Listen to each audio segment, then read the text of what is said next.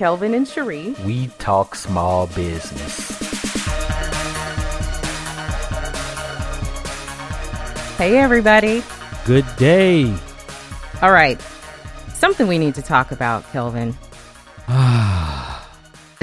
When you are on social media, don't you get tired of seeing pictures that just don't do the products people are trying to sell justice? Oh my, I, that's one of my biggest pet peeves is terrible graphics. Yes. I detest terrible graphics.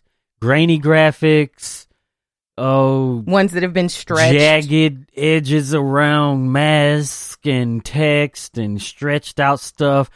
Text cut off, part of the pictures cut off. I just, oh man, it just gets on my nerves when I see this yes. stuff. And it makes your business look bad. And actually, even if you don't have a business, if you're posting graphics that don't look nice, then the impression that you leave with other people is not a nice right. one. Right. You only get one chance to make a first impression. Right.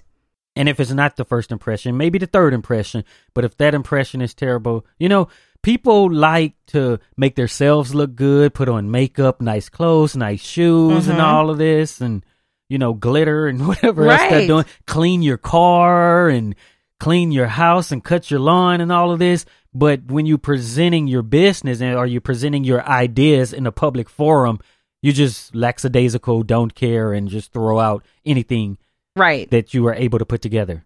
Right. Especially if you're selling something like food. Right. If you're selling food, it has to look mouthwatering. It has to make me want to take a bite. If it looks nasty, then I'm not even going to give you the chance to find out what it tastes like. That's right. So just a couple quick tips. If you're posting food, get up on the picture. If you've got the food in a styrofoam container like it's a to-go thing, then get up close so that you can actually take a picture that cuts out most of the container. But preferably plate the food. Make it look good. Yeah. And if you don't know how to do that in the best angles, there are plenty of tutorials on YouTube that can show you. Right. And just do that with everything. Make sure that everything you put out looks good, because I'm just going to be annoyed if I see it.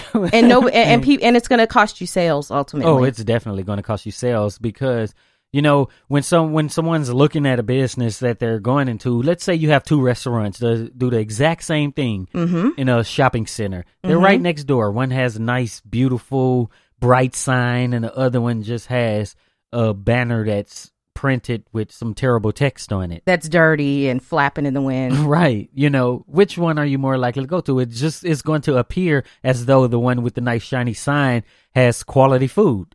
Right. And it doesn't have to be expensive. Right. It doesn't have to be. It just takes time and effort, you know?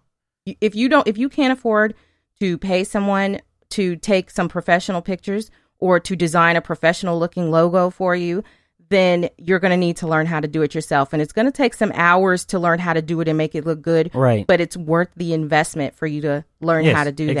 Exactly. And you should also know that posting on social media and things like that, sometimes they are going to lower the resolution. So you're going to have to make sure that it's uploaded in the higher resolutions. You're going to have to make sure if you're using your camera phone to take pictures, um, whether or not to use the flash, but most importantly, what resolution you are taking the pictures.